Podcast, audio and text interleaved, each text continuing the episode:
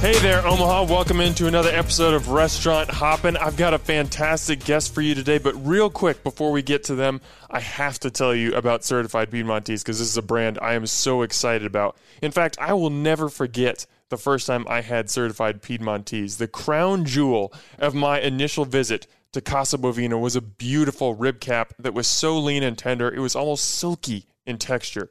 The moment that beef hit my taste buds, I was hooked. These animals are raised all natural on a network of family ranches across the Midwest, so Certified Piedmontese is able to cut out the middleman and buy directly from the source. And while I highly encourage you to check out Casa Bovina, you can savor this beef at home too. Whether you order off Piedmontese.com or by calling 1 800 414 3487, your purchase will be shipped directly to your front door. Plus, when you use my discount code HOPPEN, H O P P E N, you get 25% off your order. How can you beat that? So, what are you waiting for? Get some steaks, burgers, bacon, or other meats and experience the certified Piedmontese difference for yourself today. And now to my guest.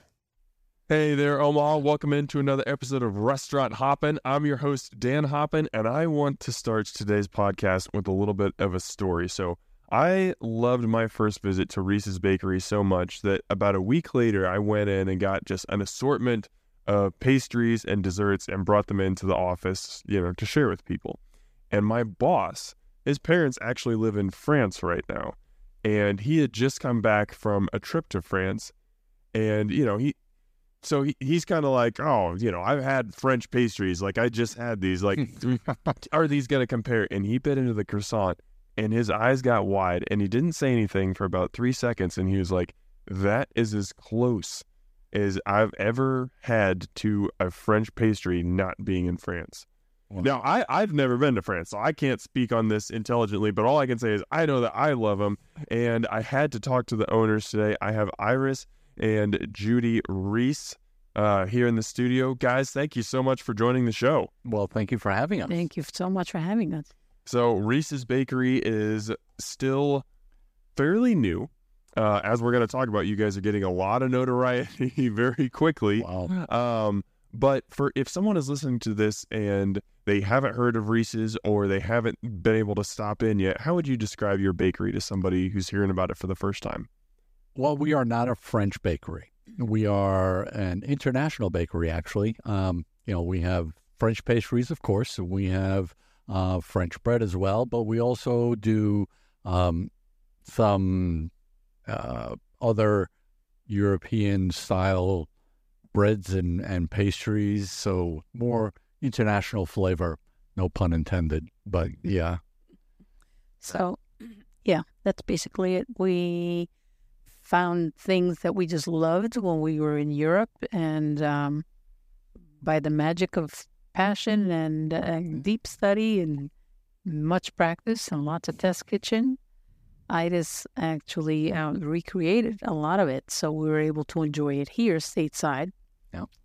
So it's a nice thing. Good for me, anyway. So I, I want to get into that because I think you guys are, have a really fascinating story. First off, if anyone's listening to this and at any point in this conversation is just like, man, I got to check this out. Uh, Reis' Bakery is located just off 120th and Pacific. It's in the old Cupcake Island space, if you're familiar with that. So now you know where to go to get these pastries. But you just mentioned it, Judy. Like, from what I can tell in my research, and correct me if I'm wrong, but I, you guys are not professionally trained bakers. This was basically a trip and a like a passion and a love was discovered kind of what just real quick, what's the origin story behind this? We love food. We love good food. I love food too, and I'm not starting a bakery with incredible pastries and desserts. Uh, well, I, you may find this hard to believe, but I don't have a sweet tooth. I'm not a sweets fan. I like flavorful food. Right. Um, so the less sugar, the better. But if it's, uh, I love fruit. So if it's got that fruity flavor to it, you know, like the Kouign-Amann. The Kouign-Amann is loaded with sugar, but it's also loaded with flavor. Um, so we went to, we were living in Luxembourg, um, working for NATO at the time, and fell in love with the pastries, just the the the desserts are so flavorful, packed with good stuff.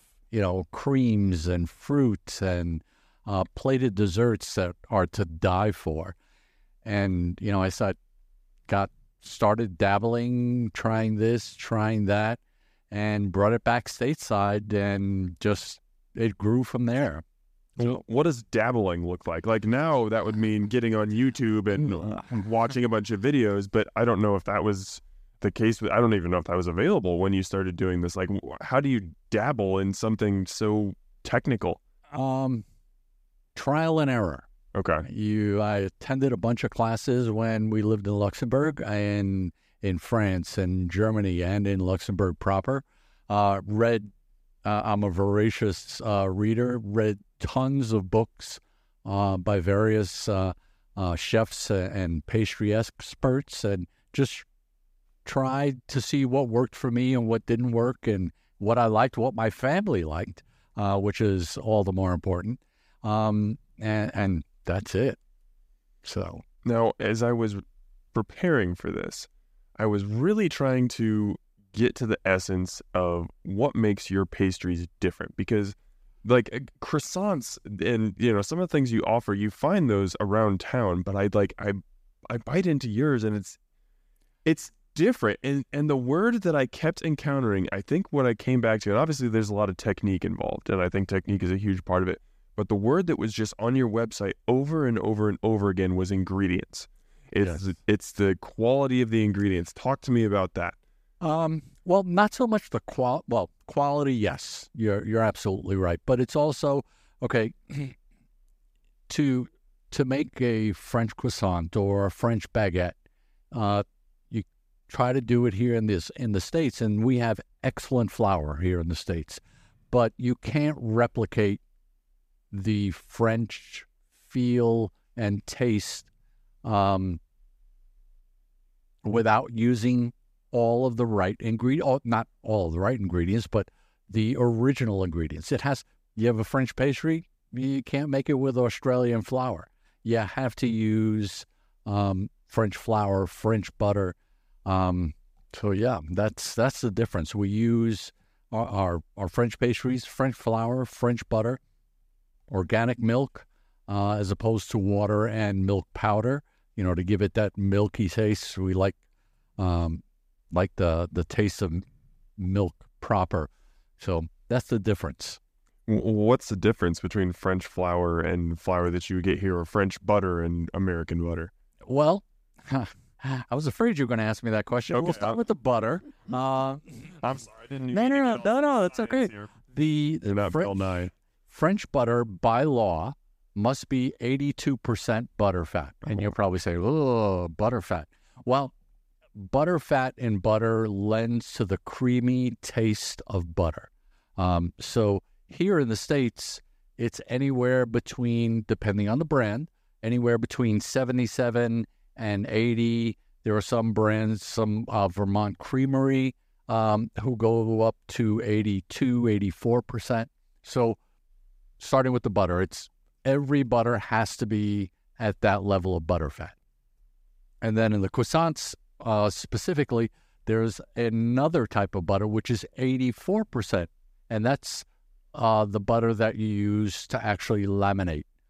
So the difference between the butters, as you increase in the the butter fat content, the temperature, the melting point of the butter increases. So 82%, it melts slower than an American 80% butterfat butter.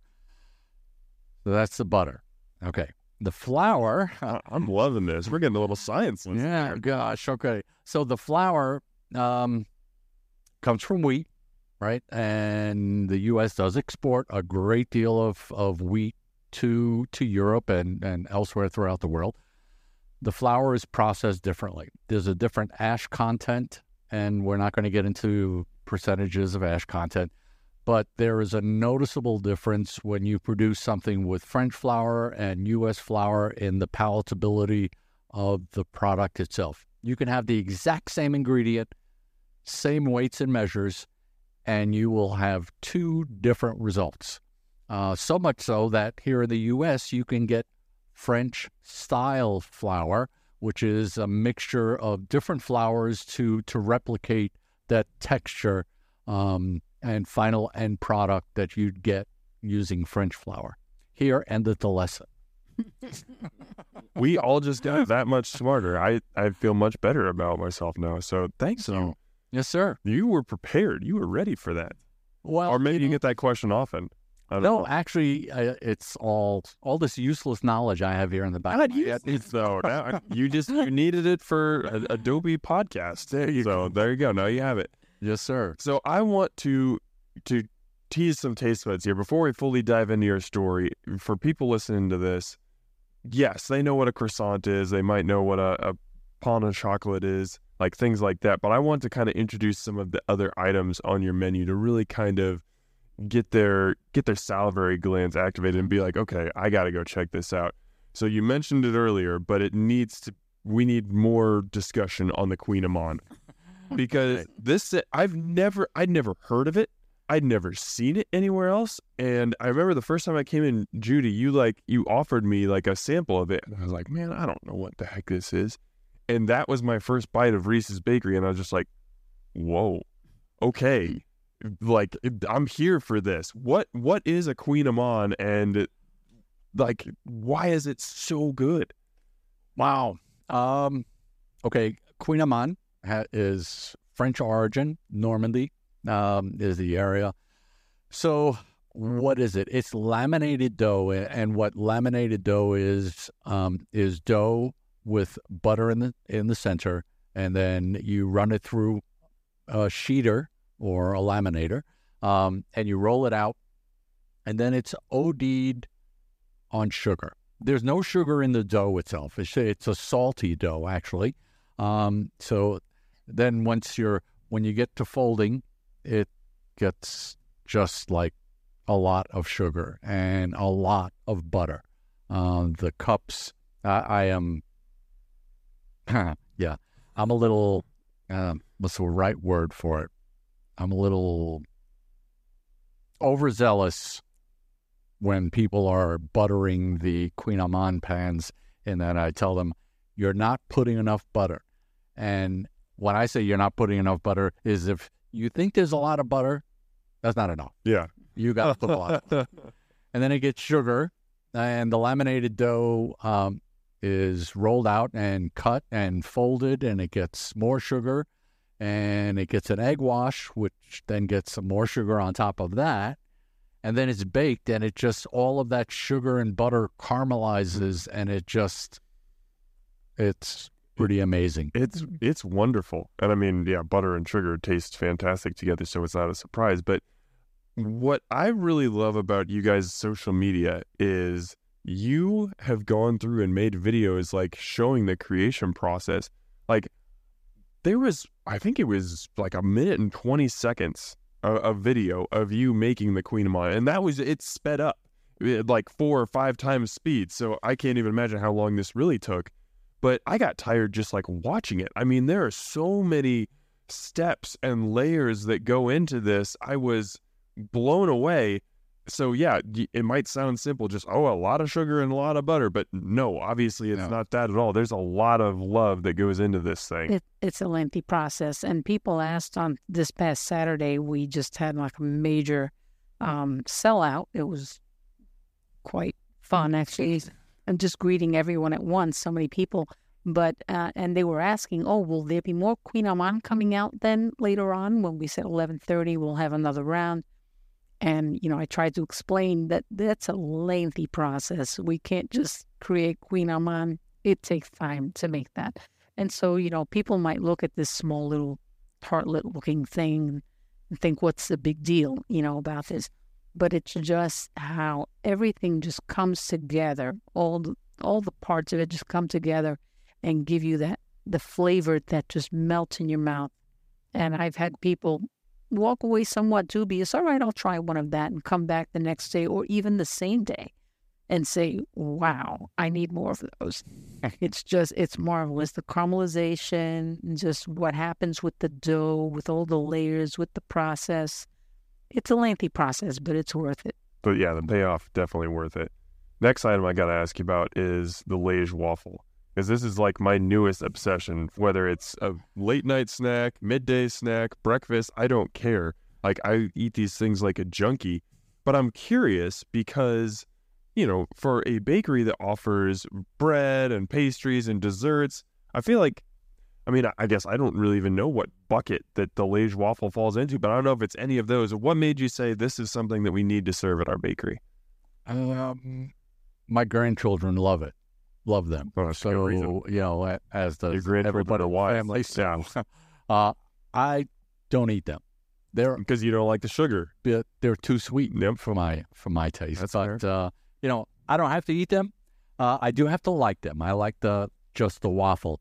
Um, so yeah, it's um, So yeah, they they're it's a Belgian treat. You can buy them on the street. You can buy them anywhere in Belgium, and it's like you pick it up with your coffee. You can buy it uh, at a street vendor.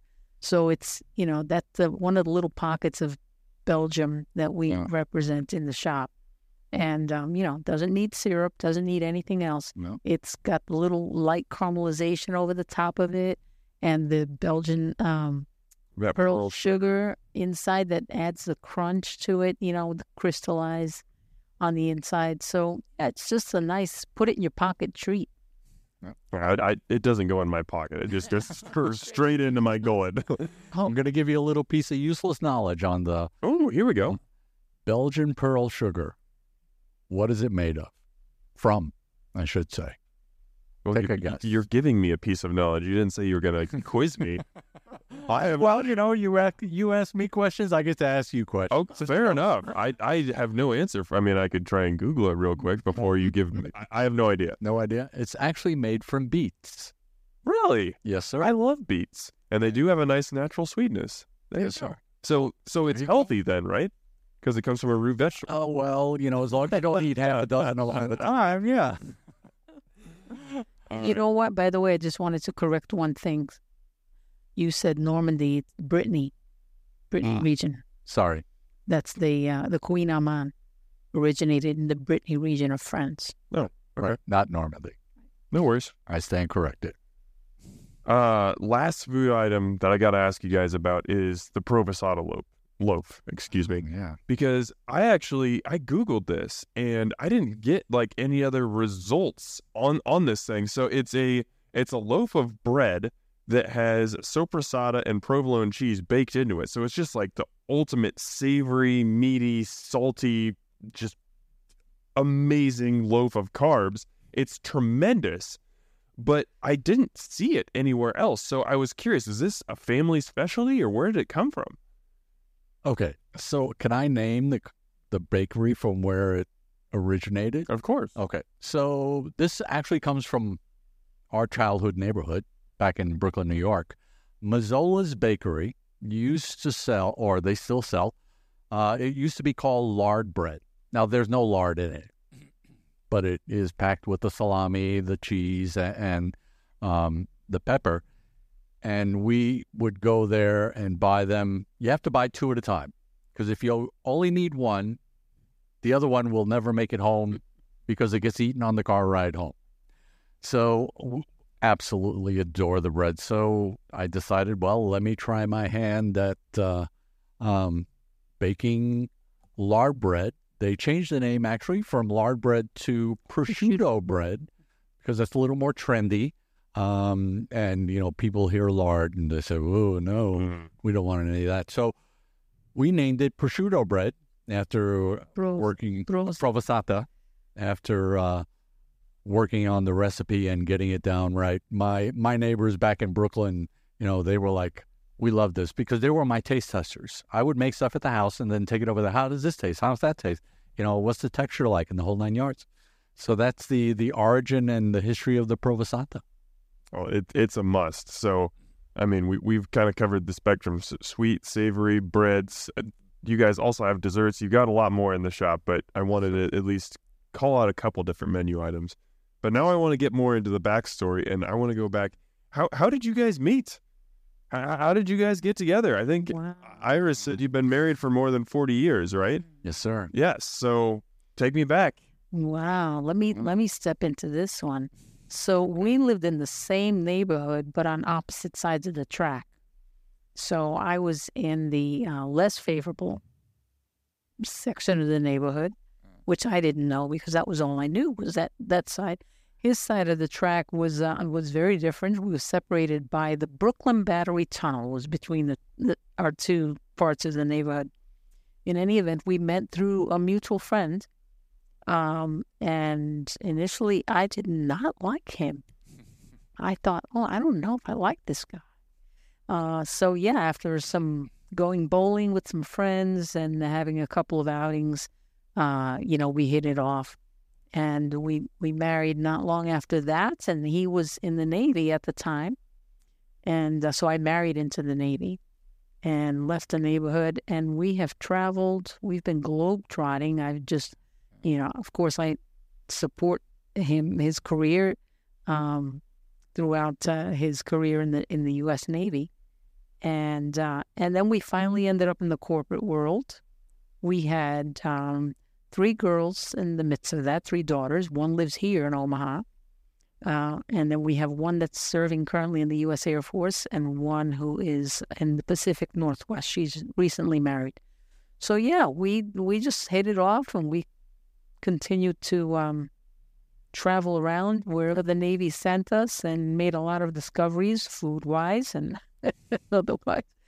So, yeah, we lived where we lived. We lived in um, Iceland, Portugal, Iceland. hmm Um, oh my gosh. Italy, Italy, uh, Luxembourg. That came later. But yeah, so we've been together 41, it's going to be 42 years. Well, thank you very much for your service. Uh, was food always an, like uh, a connector in your relationship, or is that something that developed later on? Well, she cooks just like my mother. So That's never a bad thing. That's a great compliment to me. she cooks like my mom, so I have absolutely no complaints. But we have always been a lover of foods. Um, I grew up. Uh, I was born in Brazil, raised in in New York, um, and my mother would cook. She would work and come home and cook every night, and we just love. We just love food. We love good quality food. Um, so yeah, and I love the fact that in Omaha there are more eateries. You you can go for an entire year and never have to eat at the same place twice. Great, It's great. good food. It's fantastic. Good Don't don't I know it, man? I can I cannot keep up with this food scene. Like my list of places that I need to try gets longer, way faster than it gets shorter. It's insane. Yeah. But I- I'm very curious because you just said you've lived in all these different countries. You've been globetrotting, Mhm. but it was Luxembourg, where about 15 years ago, where you really kind of caught the bug and you were like, I need to try this myself. What was it about that location and what you were experiencing there that moved you past, I love this, to, ooh, I love this so much. I need to figure out how to make it myself? Okay, fair question. Um, well, we had lived in between 1997 and 2007. We were stateside, um, and I'm really, as I mentioned, I don't eat sweets. Uh, typically, the desserts have to be. If I eat a piece of cake, I have to scrape the icing off. I just eat the the sponge in the center. So we went to Luxembourg and it was like, oh my gosh, I can eat all of this stuff, or here is all of this stuff that's available, and it's not overly sweet. Like uh, people love cannolis, and cannolis are great, and but they're just for me, I, I find them overly sweet. But in in Europe, it's it's totally different. There isn't that overloaded sugary flavor. Um, it, it's it's naturally flavored. The creams are are more natural. It's it's got vanilla, um, and it just you know there are there are so many different flavors and so much I want to introduce you guys to, uh, so that you can experience the same thing, uh, and you're getting a taste of it. Not no pun intended. Uh, by what we were putting out there right now. So we went to Luxembourg and found all of these wonderful treats and came back to the U.S. and were like, where are they at? You know, so I decided we're gonna bring them back with us when we go home. So knowing what we would find back back in the states, that uh, it's not about not about the quality. The quality's always been there. I grew up in an Italian neighborhood, an Italian bakeries all over God's creation, serving wonderful pastries and and desserts.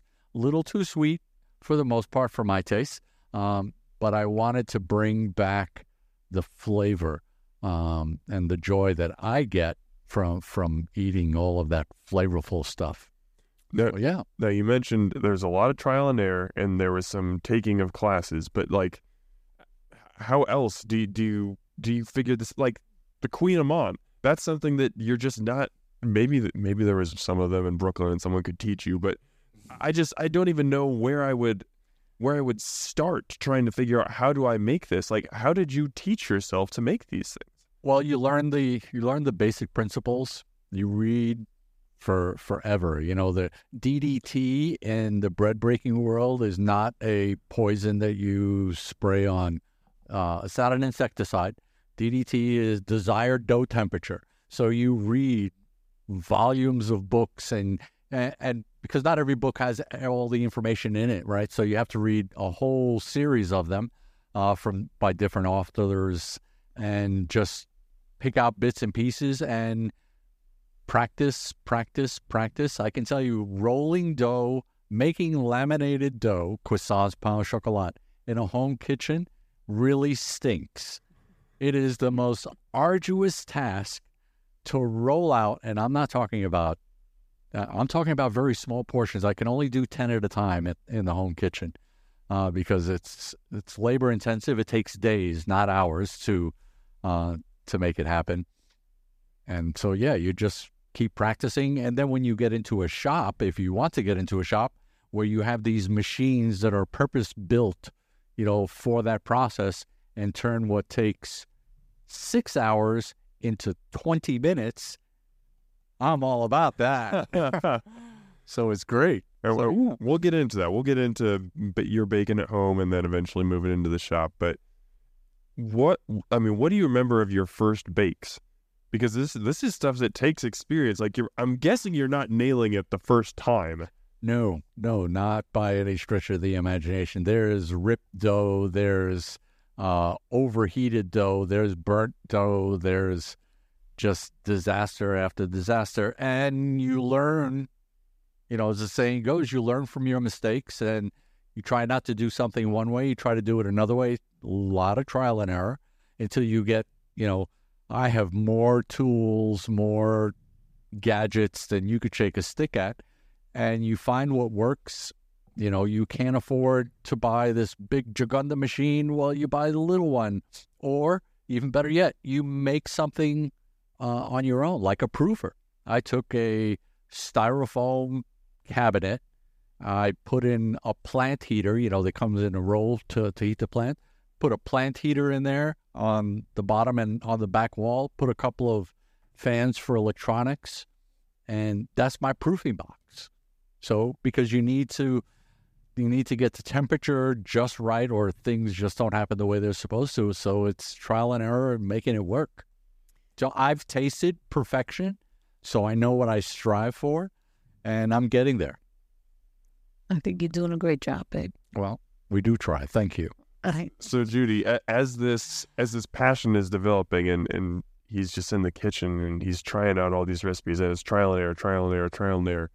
Is i are you just like this is awesome because I'm getting to try all these different pastries, or is it like is Aires having a midlife crisis? What's going on here? What what was your mindset like during this time? well, I saw he had a passion for this and he was going to go for it and make it work and figure out what went wrong. There was a lopsided um, Black Forest cake that he was so displeased, and I'm trying it. I'm like, Are you kidding? This is great. Who cares what it looks like, you know? But he cares. He wants it to look a certain way. Um, and, you know, for me, I gave over the kitchen basically because it now became a bakery. And um, I said, well, I can do what I do. I'm, I'm in administration. So let me do the administrative side. And I'd go into our home office and started creating order forms, and my daughter helped us to put together, uh, you know, the website and the Facebook page and uh, all sorts of things, and online ordering, and that's how we started. So it was just to support him. It wasn't in our plan. I mean, we only just moved to Omaha a year and a couple of days or something like that. And so we, it wasn't in our plan at all. We thought, all right, well, we get here in July. Let's look for a place. We'll buy a house. We'll um, just kind of play out the rest of the year, settle in, get with the grands and the kids, and and then we'll start looking for work after the first of the year. Well, it, didn't work out that way, did it? Yeah, no. So our daughter just put it out there to her network on a, one of her uh, network pages on Facebook and said, "Hey, my parents." just moved here and um, my dad makes a lot of uh, European pastries. If anybody's looking for anything, you know, because they kids have been telling him, you got to sell this stuff. You have to open a business. You should open a shop, Dad. And so she put it out there. We couldn't figure out what was going on. Like people started sending messages and ordering things, and and there it began, and it just never stopped. Hey there, listeners. We'll get back to my guest in a minute, but I got to remind you one more time about certified Piedmontese. Anyone who listens to this podcast or follows me on social media knows that I enjoy my fair share of decadent meals and delicious desserts.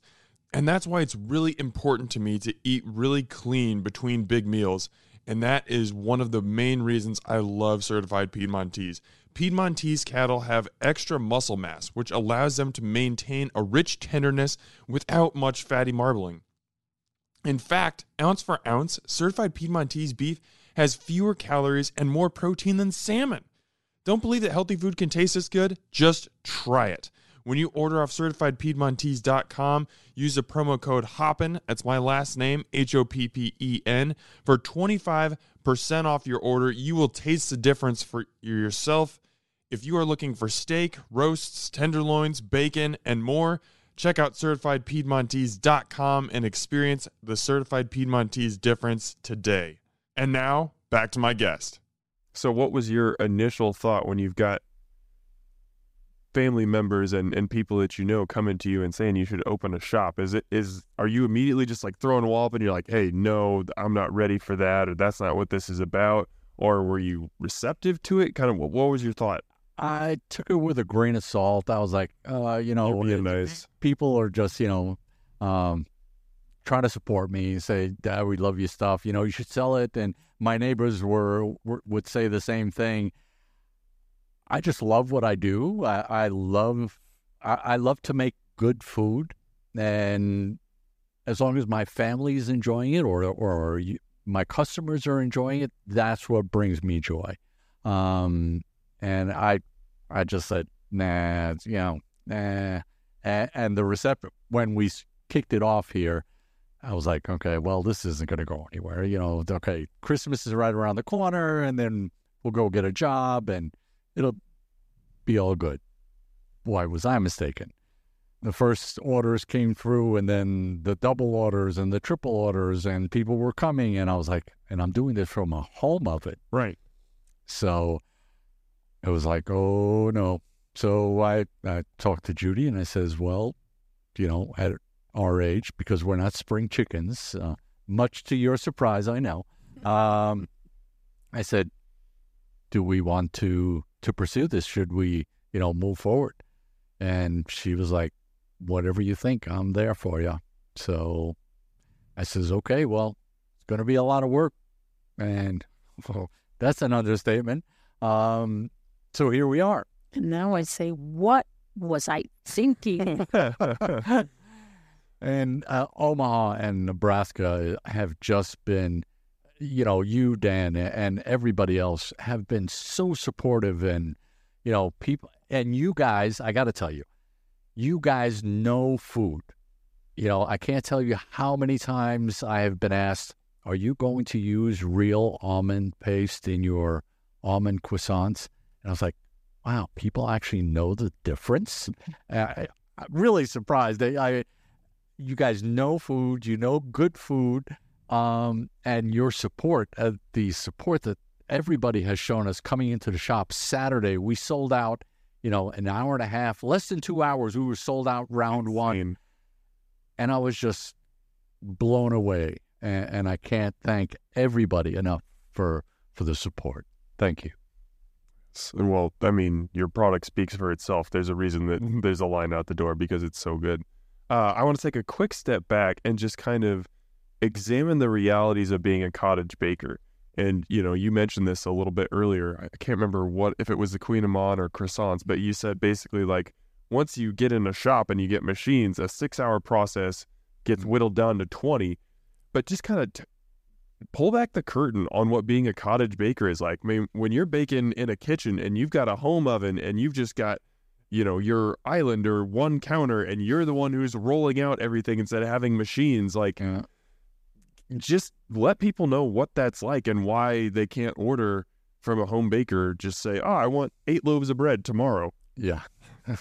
well, you can, but uh, you got to be up at you know the middle of the night to to do it, and hence the reason that when we opened up uh, the cottage bakery, we said, okay, we we have to be realistic. We don't want to be getting up at, at midnight or not go to sleep at all uh, and doing this, and you have the limitations of the kitchen itself, right?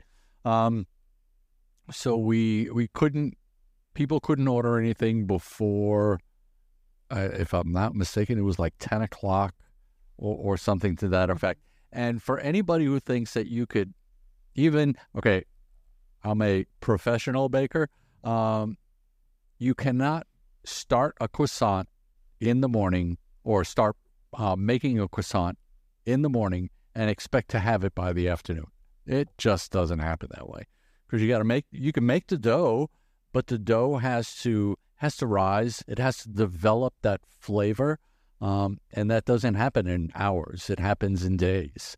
So you can't do it from one day or in one day, and it takes a number of days. And then you you factor in the labor factor of having to um, manually roll out, and you have to do it three different times to a thickness of millimeters as opposed to to inches which is really, really thin because it has to come out perfectly, or else you don't get that uh, that honeycomb interior uh, in the croissant. So it's a lot of work. So you have to limit. You have to know your limitations in terms of okay, how much can I physically produce, and how long does it take me to physically produce that quantity? I mentioned earlier that I was able to do ten or eleven croissants. That was the size of the batch. I couldn't get it couldn't squeeze out that extra croissant out of there to make an even dozen. And even that, it takes six hours to produce that 10 croissants uh, wow. for the order Six hours for 10 croissants. of labor. Oh, I'm very glad that you have machines to Oh, but Well, and one of the things that we like about having the shop also is that people can go in and buy one of something. Whereas in the cottage bakery, we had to put it on the website. You know, you want bread, you have to minimum of two because it would make three loaves. Right. So we ate one, we sold two. right. And so, yeah, we couldn't sell one croissant. It would have to be in in half dozen Mm. increments. Yeah. Um, we started off by making uh, also making tarts, but lo and behold, we found out very quickly anything that has to be refrigerated, a cottage bakery can't sell. So we had to take that off the menu. So we just stuck to the uh, um, the pastries and, and the bread. So yeah, So you guys started selling goods out of your home in November, and then it was on April 5th you put out a Facebook post announcing that you'd be taking a short break as you moved into your new space. Like we talked about, that was a former bakery, but a different kind of bakery. What did you have to do to transform that space from a cupcake bakery into what you needed to produce your goods? a ton of dough. no, um, we needed specialized equipment. I like a good pun. Yeah. we needed specialized equipment um, and proofers uh, for for the bread and, and the pastries. And what a proofer is is basically uh, climatized cabinet that um, is not only temperature but humidity, um, so you get the proper rise. Uh, the ovens were there, the flat pans were already there, the counters uh, were, were there. They had a walk-in freezer, which was great for us. You know, several refrigerators. Uh, so yeah, Yeah, the front counter display, all of that. It really was a turnkey operation, but we had to, for example, the ovens, which were already in place, weren't really uh, set up for bread baking Yeah. because it needs a certain amount of moisture. So we had to have a plumber come in and check that out. We had to have electricians come in, and between the two working together as a team, they were able to now do steam injection into those older ovens until we were able to buy new ovens. So now we use all the ovens 'cause it's, uh, you know, and then just kind of like when you move into a new home and you, first time you're in the kitchen, it's like, mm, I don't know if the spoons really work on this side. And you move them to another place. And so that, that, that kind of thing has to happen. You have to figure out what the flow is going to be like. Well, yeah. I mean, I'm so curious how you guys like redetermined your processes because we've talked about, you know, how different it is. Now you can all of a sudden, instead of making 10 or 11 croissants, you know, you can make, I don't even know how many you can make a day in the bakery 50, fifty at a whack. 50 at a whack. But I mean, you have to figure out a whole new process for that. You got, you got to figure out how these machines work. You got to figure out, okay, what, what's our oven schedule? I mean, there's a lot that goes from scaling up from something pretty small to offering an entire pastry counter worth of desserts and pastries. How did you figure all that out? Um, the recipes are all are all scalable. So I know that uh, you know a a block of eighty four percent butter for laminating is you know it's two kilos. It's four pounds of butter. Oh no, it's one kilo. Sorry, it's two point two pounds of butter. So I scaled my recipes for the dough uh, to match. Uh, you know, so I wasn't having to make smaller smaller portions. So I just scaled them accordingly, uh, you know, to uh, based on what the requirement was or is in in terms of, of croissants and pain au chocolat. I know that the butter is this size, so I need so much dough. Um, the bread is was all scaled based on how many we wanted to produce, and, and we we had several. We had two or three weeks uh, of test runs. You know, at one point I made 40 loaves of bread and we gave them all away to see how the ovens were make, uh, working out. Uh, and then we had the nightmare of uh, with our laminator that we we bought from a company that um, produces companies in France. And the laminator was coming, and three weeks before um, oh, laminator is coming. It'll be there next week. And two weeks before the laminator, the the ship broke down crossing the Atlantic, and you won't have your laminator. And then it's like, ah, th- that's the cornerstone of what we do, right? Of laminated dough. Um, so we had to scramble, and we were very, very fortunate that uh, we found a um, company on the East Coast, actually, in uh, out on Long Island, Empire Bakery Equipment. They had one in stock and could get it to us in in a couple of days, and we got the machine in and and got it working. And then it was trial and error on working with a machine you've never even laid eyes on before. So it's all good. A lot of fun. So you guys opened the shop to the public on May 30th, 2023. Now you Yes, sir. you spent years baking goods in your home. You've even, you know, had some time at this point selling them, but actually opening a shop and like having a storefront and seeing customers and everything, that's that's a whole different animal. What were your emotions and nerves like the night before? Mm, I wasn't sure if I was ready, but uh, you know, having experienced the hospitality in this state, which still floors me. People are just so great, so over the top, so kind. I was like, okay, people will be patient with me. I think they'll understand, you know. And lo and behold, yes, they were, and it was really good. A little concerning initially, and you're thinking, well, is anybody going to know we're here? Um, will we sell anything? How long is it going to take take till we really get sales numbers? And it happened relatively quickly as the word got out. We already had a following from the the cottage bakery, and so word had gotten out over Facebook, and folks were just waiting for us to open. So that was exciting. We just uh, we wanted to get a certain look in the place, and uh, he left that to me. He said, "I don't do decoration." I'm operations. She's administration. I don't. I don't delve into that area. But I wanted it to be something where people can feel, you know, really comfortable. That it's a warm feeling, and just a place where if you want to get your pastry and sit down, and have a cup of coffee, and just decompress, you can. So, uh, you know, we've been able to do that, and adding the POW MIA table that was really cool. T- tell me about that a little bit for someone who hasn't been in yet. All right, absolutely. So Aires um, definitely wanted. Uh, we've we've experienced such a table in, at other places, at Marine Corps Ball and different places, and most recently at the VA hospital here. But basically, it's a table for one, and it's uh, the POW, prisoners of war, and MIA, missing in action. Uh, so it's just really to remember those um, who have been prisoners of war and still are prisoners of war um, in some cases, and the missing in action, those who just never came home. And could be any war, nothing recent, you know, back to whenever. And just to remember those people. And each element on the table has certain uh, symbolization. So we have a placard on the table that explains all the different elements. For example, the lemons that's sitting on the small, you know, the plate, the dinner plate, are supposed to um, represent the, the bitterness of what they have been through. And then the salt is a salt shaker, which is the tears of the family members, you know, for those who haven't never come home.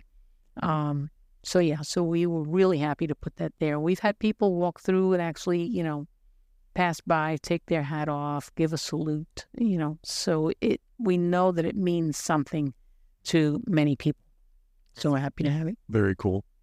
Um, y- now you guys talked about you had a little bit of a following, maybe more than a little bit, uh, from selling goods out of your home, but you still, you know, there's still kind of that that question of are people gonna know that we're a shop now? Do they know that we're open? Like what what was the initial response like? And did it surprise you guys? Were you expecting it? What, what do you remember about those first days and weeks?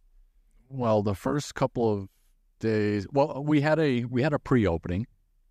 We had a soft opening, and we invited a whole bunch of people out. Um, and I was, I was afraid. I, I was like, "Oh my gosh, what did I get? You know, what did I get us into here?" Because there are some outstanding bakeries in, Omaha, um, and I'm like, "Wow, you know, can I compete with these guys?" And and it's not even about competing with them because I think we're we're a niche break, bakery.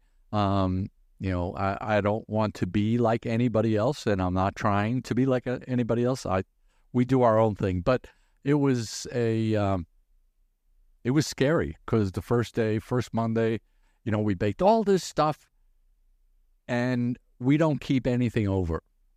So, and I come from a family where you don't throw food out.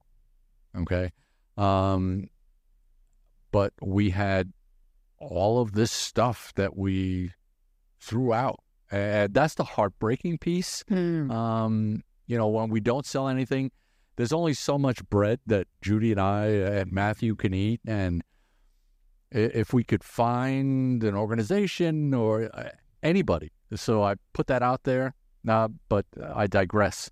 Um, so fright, we were. I was frightened, and you know, the first day it was like, oh my gosh, we got to throw all this stuff away. And then the second day, you know, a couple of people came in and we're like, okay, you know, maybe it'll get better. you know, people are on vacation. Um, and as the, the week progressed, it Thursday improved. Friday was was nice, and Saturday was great. Um, and we had our first. We're in our seventh week, if I'm not mistaken. We had our It. That's crazy. yeah. Last week, last Monday was our first Monday selling out. And so we went through the week. Today is Monday, and this is red letter day, number two. So we sold out today as well. Um, the good thing is, okay, it's a business, right? It's about making money, but I don't like to be wasteful. So throwing stuff out is, is not my, it's difficult for me. So yeah, we don't have to throw anything out. Thank God. Mhm. Knock wood. And we've been, you know, having to test the waters. All right, well, we made too much, so now let's Yeah. scale back. We'll make less we don't have that much waste. And then people come in and say, well, you know, do you have no more of this item or that item? And, uh, no, we sold out of that. Oh, okay. So they'd buy other things, you know. And so we're like, okay, well, let's scale that back up because that seems to be the thing that sells out. And then it wouldn't sell, you know. So we just didn't know what to do. We said, all right, we'll just have to see how this flows. So we talked about this a little bit off the mics, but I, I want to let listeners into the inside. Uh, we're recording this on Monday, July 24th. July 22nd was kind of that was a mad day for you guys. There was a news story that came out about the bakery the day before, correct? Yes. And then Saturday was the day where everything just went haywire. Just tell me about that day and how you guys survived it. Well, uh, I had the easy part. I didn't have to deal with customers. I was just in the back. So I'm going to give this over to Judy because she is the one who went through the ordeal of dealing with all of those folks that came in. Mm, well, it actually started Friday afternoon or maybe midday after uh, the news story had aired. People were coming into the shop and saying, "We just saw you on the news. We just saw you on the news. We've never been here." And you know, I mean, people were coming from far, like an hour's drive in some cases. Wow. because they'd just seen it on the news. And I felt awful because we had run out of product. You know, people were- just buying, buying, buying because they lived far away, you know. And we would tell people, you know, will that keep? They'd say, well, we, we have no preservatives in anything, but it will freeze well, you know, in the case of breads and that sort of thing. Um, and so, yeah, then Saturday, we said, well, you know, we're open tomorrow, but we don't open till 8 o'clock. Saturday, uh, there were about eight cars in the parking lot from about 7.40, 7.45, waiting for us to open. Oh boy. And when we opened, they quickly made a line inside, and then everybody else just followed, and it was nonstop. Um, and until we we sold out in an hour and twenty minutes, I believe it was. Yeah. That- And we, we, as Judy had mentioned, we were in there quite late in anticipation uh, of Saturday being heavy traffic, uh, as Saturday typically is. So we put out four times the amount that we would normally put out now on any given day. So we said, oh, you know, this stuff, it'll be good. We'll be good all day. An hour and a half, hour and 20 minutes, whatever it was. And I said, okay, well, we got to scramble, but the only thing I can do is I can make more, but I just need time. So we opened up at eight, an hour and a half, so that was nine thirty. And I says, okay, I can do it in two and a half hours. So if you give me till eleven thirty, I can put out more. And so we said, okay, then put it out there to to everybody. Come back at eleven thirty. We'll have round two. And at eleven twenty five, people were lined up outside the door. I was like, Jiminy crickets. It was it was chaos. Mm-hmm. So we put everything out that we had, and everything went out. All right, and then I decided to come in on Sunday because now we had nothing. Now we have from nothing Oh, for Monday. yeah. So Sunday's usually our close day. Where it's like, okay, we're gonna rest because we work twelve hour days. So yeah, he worked on Yeah. Sunday to be ready for today. I can't imagine how stressful that is and just how tired you are, honestly. But I sleep well. good. But but it kind of goes back to what you said at, at the very beginning of the podcast. You said you do this because you love to see people be happy when they eat your food. Yeah. And so I'm sure seeing a line out the door is part of you is just like anxiety just sh- shooting up, but part of you is also like, whoa, all those people are here for our food. That's hmm. crazy. the uh, the reviews, your review. There were there was a gentleman, Zach, um, who's a chef by trade. uh, he came in and one day we were speaking, and I I gave him uh, he tried some of the the items and I saw his eyes and he was like he his eyes just lit up uh, and he said this is wonderful um, and I was just I was blown away I was like and then he reviewed he bought stuff and he reviewed me or, or reviewed the shop on on Facebook and I was like guffaw you know I was just I was like wow dude not like patting myself on the back. I was like, wow, wow, people actually like my stuff. Yeah. And yeah, it's just very, just very humbling. Um, so, and I'm, I'm, I can't tell you how pleased I am that, that everybody enjoys what they're having. It just, uh, it, it just adds to, it makes it, makes it worthwhile mm-hmm. to know that, that people are enjoying what we produce. Mm-hmm. Oh, yeah. Absolutely. As we're wrapping up here, I mean, this might seem like a crazy question considering you guys have been open for seven weeks. So it's hard to like you're so new. It's it's hard to think about the future when you're like smack dab in the middle of the present. but as you look forward and you think about what you know, I mean, how far Reis' Bakery has come in seven, eight months, like. Do you do you allow yourself to think about the future, and if you do, what do you see? we are literally, or we know, uh, Omaha is literally tasting the tip of the proverbial iceberg. There is there is so much more. Oh, you are exciting me right Oh my gosh. However, comma, but there's always a but. Um, I can't do it with the number of people that we have. Uh, staff is you know, it's just Matt and I who are who are baking. Judy's got the front counter and all of the uh, everything that goes along with it, and the the administration and, and of it. Um, so, if we can get some people in there, that, and it doesn't, you don't have to have skills. You don't have to be a baker. You have to have the love for food. And open uh, mind. That's it. And you know, we'll train you and and teach you and teach you what DDT is and how to figure that out and all that good stuff, um, so that we could bring more of this homemade goodness, which is our slogan. That's right. Our slogan. slogan. Uh, homemade goodness to Omaha. Yeah, I, I see um, a little bit interesting uh, kind of future. I kind of see it expanding because I just want to have more places to sit. I want people to just come, sit, and, and hang out mm-hmm. and just enjoy a good time. Oh, I, I, love it. Our our time is getting short here, but I, I could talk to you guys for hours. You are fascinating. You have a great story, and your product speaks for itself. I mean, seriously, people, I, I don't even need to give you a testimonial. Like, you've heard them talk about it. You can hear the way that they care about this. You've seen the response. It like it's happening. People are recognizing it. So if you haven't had Reis' Bakery, stop in. Maybe go on not a Saturday. Give these guys a little bit of a break. But honestly, it's it's so so good.